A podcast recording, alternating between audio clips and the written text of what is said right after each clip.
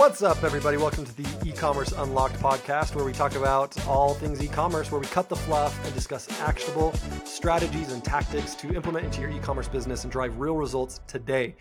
Today is going to be a great one. We're talking about the five tools to reduce customer service emails, brought to you by yours truly, Emerson Hammer. No, is that is that how you say it? Yours truly? Anyway, Oh, I, Emerson. I Emerson's true. truly.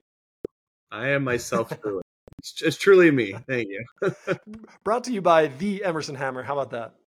Thank you. Thank you. Too kind. Thank you. Thank you. I'll, I'll bring some good stuff. Don't worry. but yeah, no, today should be fun. I'm excited to dive into it um, a little bit. I'm as always, I usually take an operational approach um, to most of the topics we talk about. Um, and really, there's great opportunities to enhance the customer experience. The best way to enhance the customer experience is to not let them have problems with their orders. So, um, primarily, you'll see most brands between 35 to 65 percent of brands will have or of emails or inquiries come in the post-purchase experience um, for a brand. So that means most of your questions are going to happen once the customer's already placed their orders, and they're going to be reaching out to you um, regarding either the product itself once they receive it, once it's in transit. Hey, where's my order? Type of things.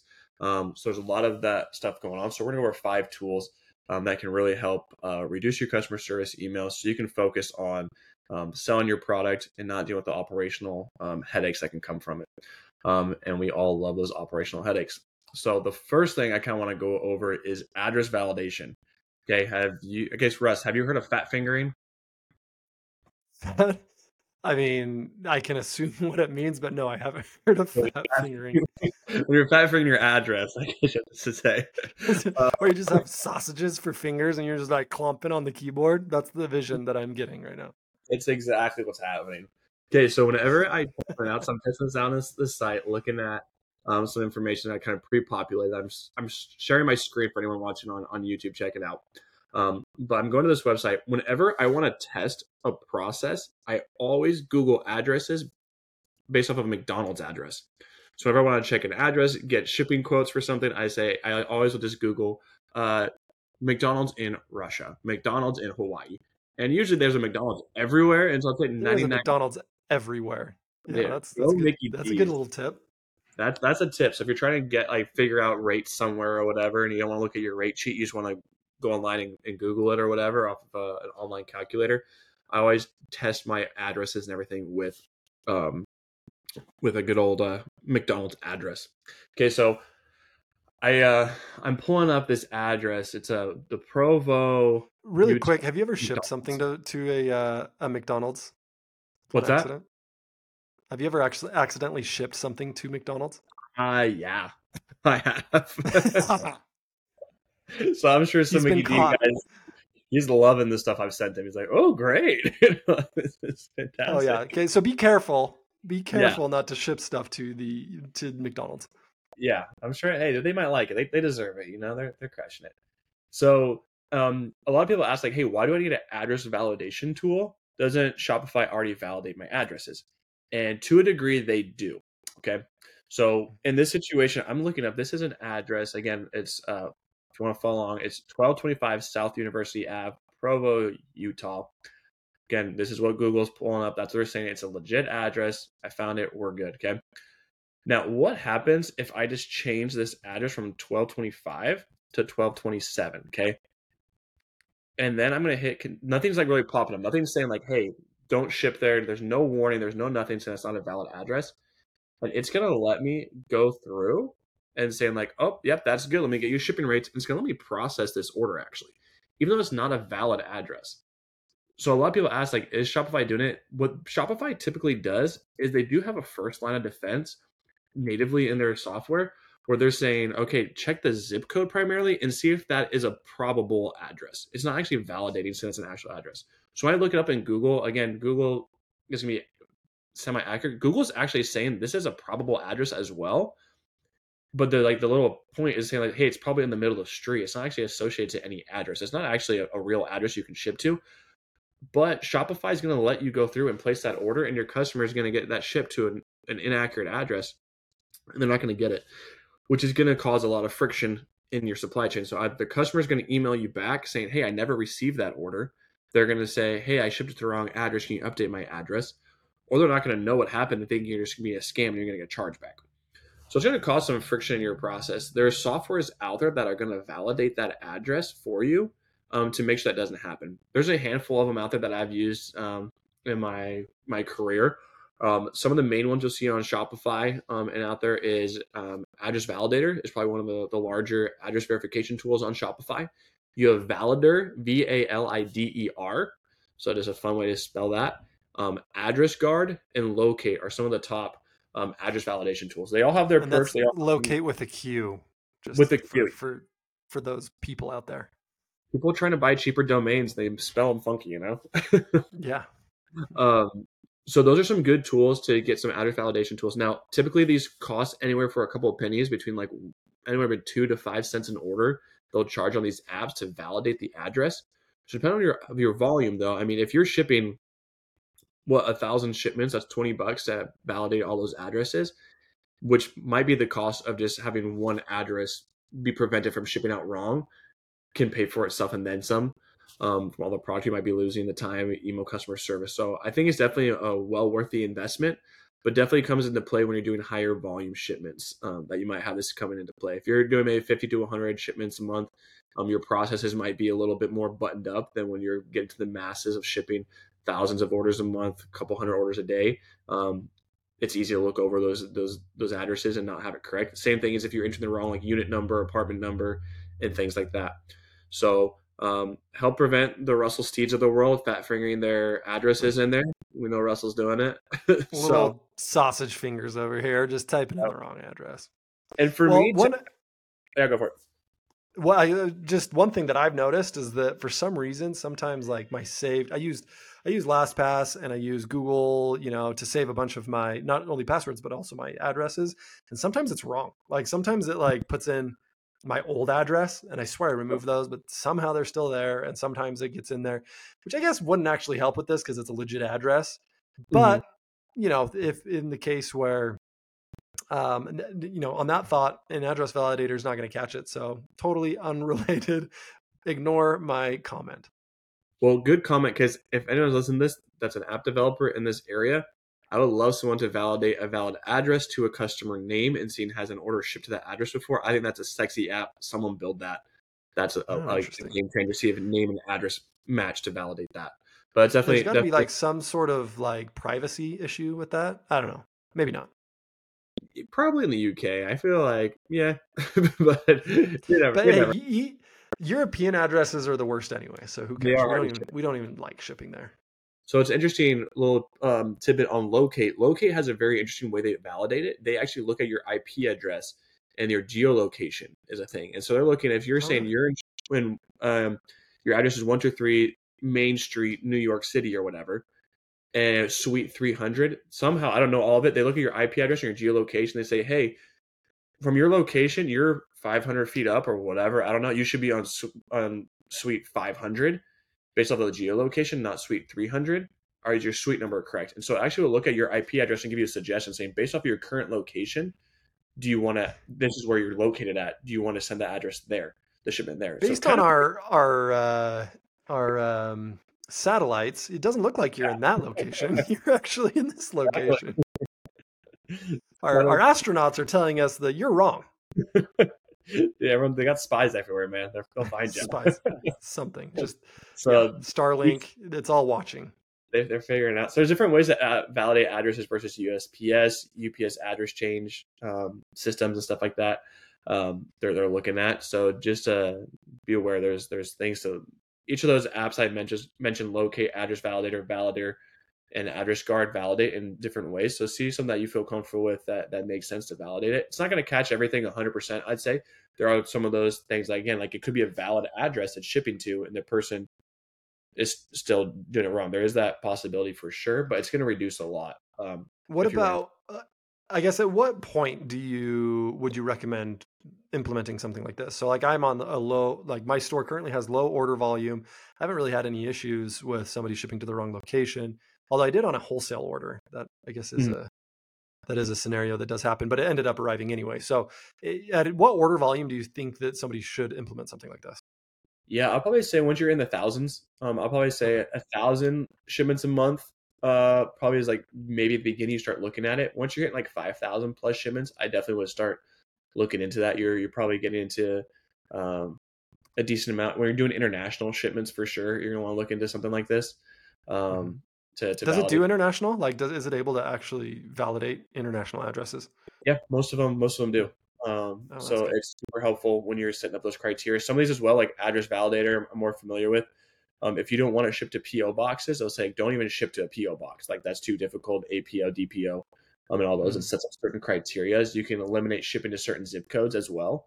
Saying like we always lose packages going to the zip code, so it does a little bit more than validation. It also sets some criteria of saying these zip codes we don't ship to, these this format we don't ship to. So there's some really good um, ways to do that because when you're validating an address, if you guys ship with multiple carriers, they also have different character limits. Some will say like, hey, in the first line address, you can have up to 20, I believe, I can't remember which carrier. One is like 25 and one is 35 character limits. And so you want to make sure like, hey, if I only ship in this amount of character limits should be in the address for this um, this carrier. Shopify will send it if you print it in Shopify. They might cut off that address length in it because it doesn't meet the, the carrier formats. Because some people might say like on the line one, they might say, "Hey, I'm on one two three South Main Street, Suite 500," and put that all on line one of it instead of saying that's my apartment number, and then it gets cut off. So then they don't have a, a apartment number. You want to be able to uh, um, address that and formulate that, and mostly these address verification tools will help with that um, as well.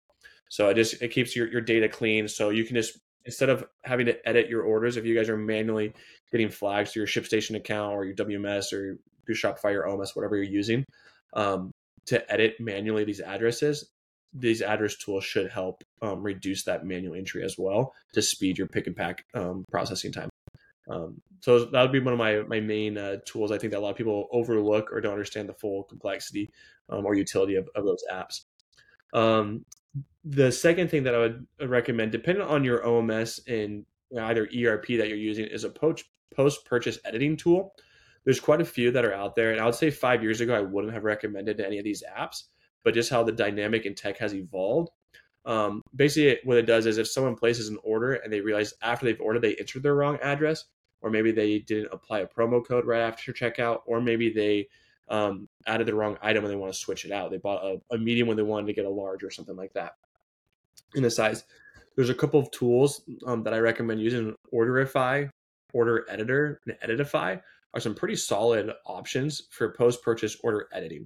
Um, so basically, what that lets them do is like before the order gets marked as shipped or whatever criteria you set up, it'll let you edit that that item. Um, so it makes it super super simple. Um, I'm sure Russ, I mean, you're in the apparel industry of stuff.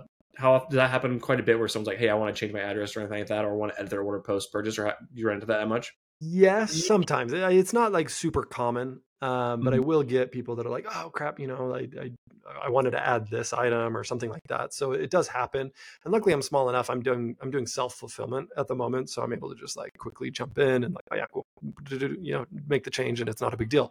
Once you're working with a warehouse, you have drop times, and you got all this more complexity that it's like, Mhm. hey, once it's once it's in Shopify, like nothing's changing. Like it's an iron box, and nothing's nothing's going to be changing. So um, which is my experience in the past. But so can you kind of handle that with these uh, with these type of apps? Can you like say, hey, don't drop or put it on hold? Shopify's got this new thing where you can put it on hold for a little bit. Like, is that how they handle that? Um, what they do actually it depends on how you integrate with your your WMS, ERP, whatever it is. Um, some of these actually integrate into your ERP or ShipStation and stuff like that. So if you edit it in Shopify, it'll actually update it in their in the ShipStation or your ERP system and stuff like that. So they that's why I'm saying like five years ago I wouldn't have recommended these apps due to them not integrating with down the pipeline and stuff. Now with Shopify, I think they've made it easier with Shopify API. We'll work with some of these other um, um, tech solutions that can make an edit. So it could be dropped into WMS, and you can set up certain criteria. Once it hits that status, once a label is generated, don't do anything. Once it's in a pick line, don't do anything, or a time set off uh, countdown.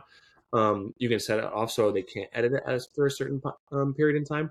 So there's some ways to, to do that. Because that's the worst thing ever is when someone's getting an order, it's already placed, and you say, hey, we can't cancel it because our warehouse already has it. Then you know that you're, you're going to ship it, and then it's going to get canceled and returned back to you. Now you're paying the return shipping on that. Um, these tools eliminate that. Um, so I definitely would say looking into those to see if it works with your tech stack. Again, to make sure it works with your tech stack. But even if you're getting like one of those, two of those a month, again, most of these are going to be on a higher volume. I would say again, once you're probably in the 1,000 to 5,000 shipments plus a month, is when these start making sense. You'll run into that a little bit more, and they're pretty cheap and cost effective solutions. These apps run between five to ten dollars a month. So if you can stop one order a month from going through incorrectly, again, that's going to pay for itself with just like one order. Um, that that it makes sense, and again, it's quite an awesome customer service experience. Did you did you say that you can actually like retroactively apply a coupon code? Um, some allow you to do that. Yeah, some of them will. Um, so basically say, hey, I checked out, but I forgot to enter my promo code. This one, can I still apply it? Um, what it does in that situation is it will cancel the original order and then just repopulate the new order with that discount code on it. So it'll refund the first order, usually is how they work. And then they send out the, they basically cancel order one, here's order number two, and cancels it through your system. But it reduces the customer service team having to do that. Again, you can enable these features or not depending on what you want if you're saying, hey, sales are final, you don't want to implement that, don't enable that feature on it. Um, but I think again, it's reducing those customer service emails. Like these are processes that hopefully you don't need to add a human touch to to provide a quick solution to the customer. Um, and your customer service team can be focusing on other things um, and stuff like this. Um, the next thing that I think you can add on to it is having a solid FAQ. Um, there's quite a few different knowledge bases and FAQs out there. Um, most of your help desks are going to have something built into it. There's quite a few just in Shopify that you can look into just for adding a knowledge base or, or um, FAQ page to your your uh, your site. I love the Gorgias knowledge base. It's pretty interactive and connects really well with their help desk. So if your help desk offers that, Gorgias has a stellar one. Um, I know Help Scout has a pretty solid one as well. Uh, Zendesk offers some features as well that are pretty solid. Um, and Kustomer, I know have um, some pretty good good features into there. Um, so if your help desk um, has a feature, I'll say utilize that and make sure it's up to date, especially as you're going into holiday season. Make sure those are updated properly with whatever your criteria is. So if you're having an extended return window for the holidays, make sure your FAQ is up to date and your knowledge base is up to date to, to address that. If your shipping times are going to be fluctuating at all, make sure that's updated. So when people are looking back for these answers, the answers are accurate in there. Um, so, Russ, on your side of marketing, how often would you say um, maybe FAQs or knowledge bases actually comes up in your guys' discussions? Would you say typically, or how often should a, a brand revise those? What do you think? Oh, it comes up probably zero percent of the time. Uh, wow. I mean, it, it really kind of depends. Like I've seen a few different structures um, when it comes to different brands. So some brands put customer service under operations, and some brands put it under marketing. So it really can be on either side.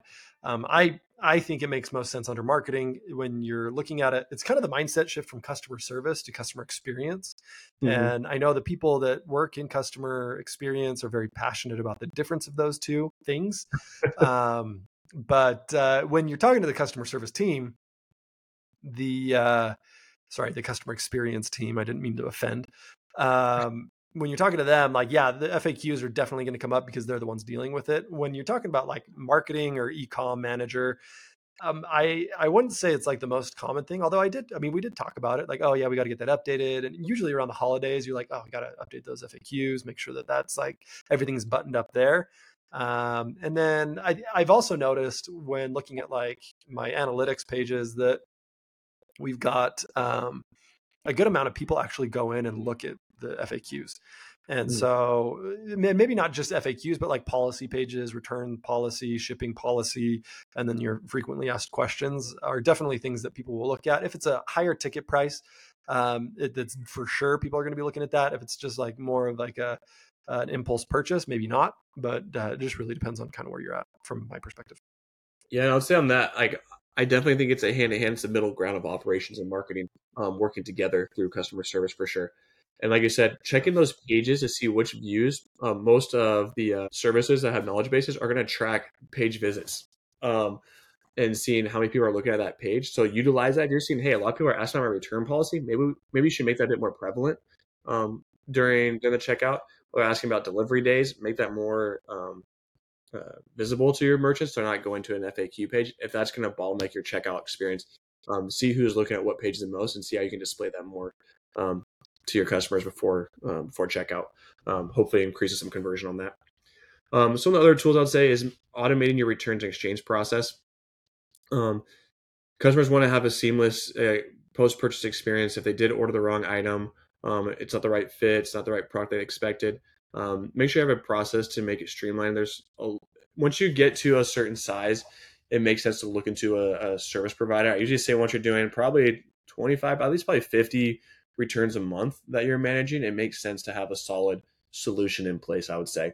Um, if you're below that, there's some decent softwares um, that are pretty cheap, possibly or free.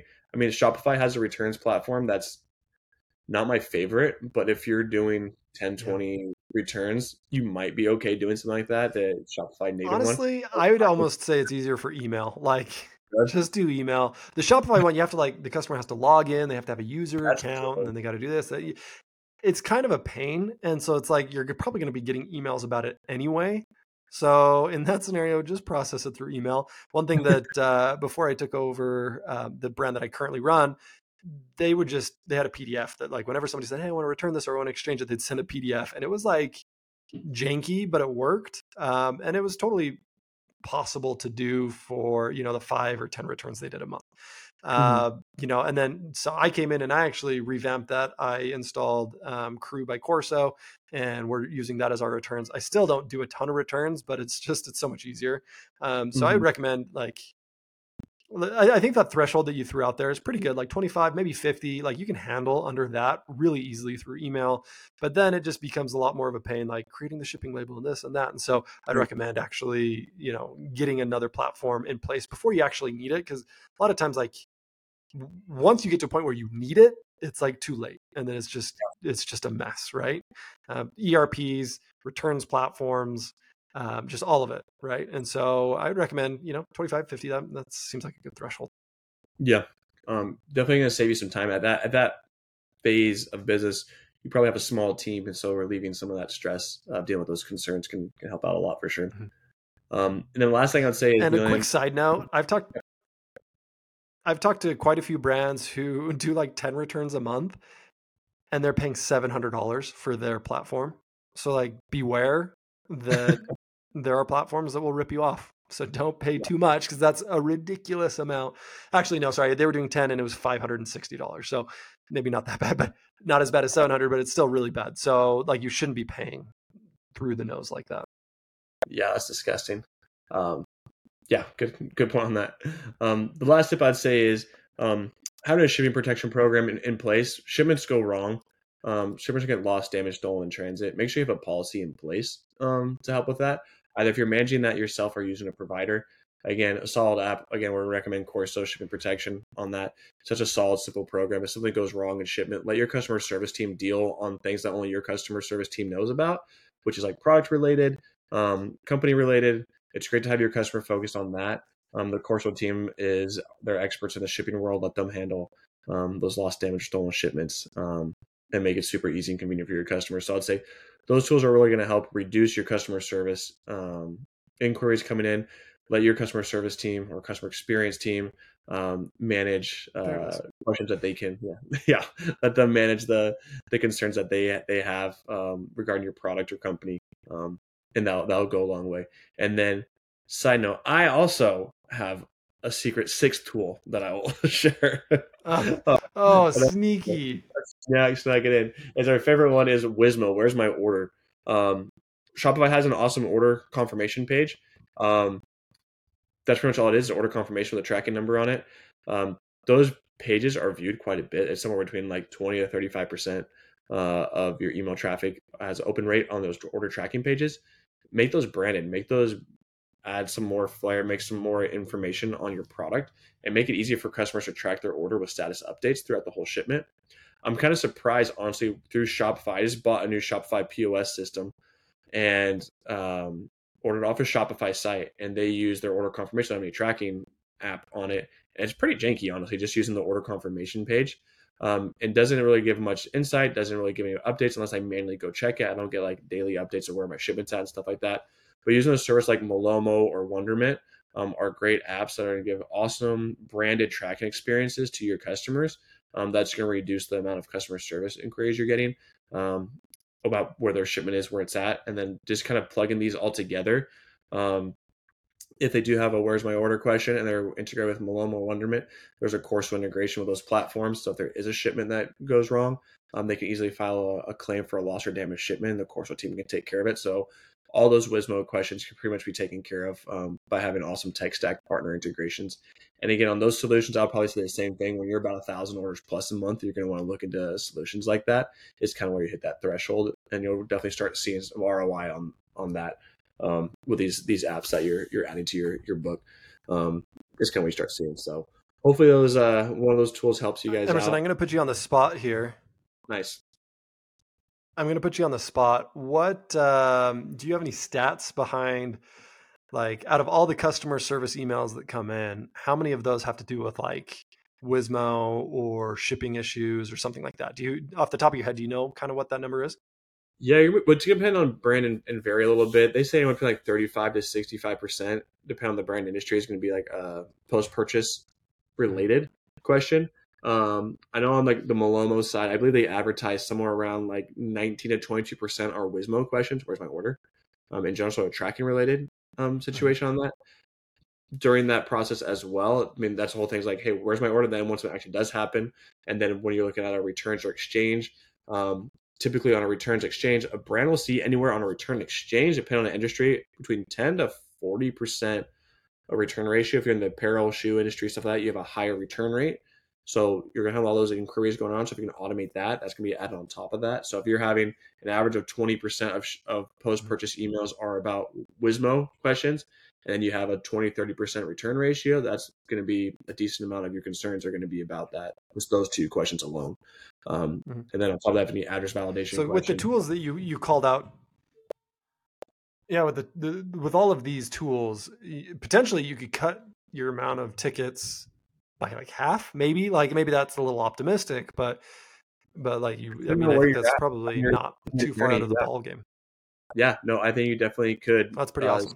Going to reduce it, um, and that's the thing is customer service, customer experience is about providing that experience, and part of that, um, we wait. I was working with a brand a while ago, and he didn't want to have an automated returns process at first. He says, "I want to give my customers awesome experience, and I want to give them a touch point with a human to do their returns. So he wanted to email it. And then he realized they didn't want that. They just wanted quick resolution. They didn't care as a person. They was like, dude, this takes too long. I don't care. I just want to be instant and I don't want to talk to someone. They wanted self help tools. So it's kind of interesting. I mean, we want to provide an awesome customer experience. And sometimes we think that that is through human interaction, when most of the time it's about speed of resolution. And a human can't touch the speed of a, a software that's open 24 7. Um, and so that's something definitely to look into is obviously great hand t- like human interaction um, where it makes sense, but also give don't jip your customers out on an awesome experience um, by leveraging this, these awesome tech resources that you have. Here's a statistic for you 92% of consumers will buy something again if returns are easy. So I mean, it kind of, you know, a returns tool can very much help your conversion rate for those repeat right. purchases. Sorry, I just I had a statistic that I knew, and so I just had to throw it in there. I'm sorry. Wow, you're so smart, Steve. Thank you. I looked it up. I didn't memorize it, so right, right, right. smart. He, he read a book a week ago. He's like, I can't wait to tell someone this. Found the opportunity. so excited. Well, let's start a book club. Yeah, let's All do a right, podcast book club. Why not? Just reading just reading uh USPS papers, FedEx papers, return stuff from the NRF. This is great. no, fun fun book club, not boring operations book club. Well, anyone, anyway, we're just going to wrap it up there. We're going to call the pod. We're getting into some weird territory. So, thank you everybody for joining us this week and we'll see you on the next one.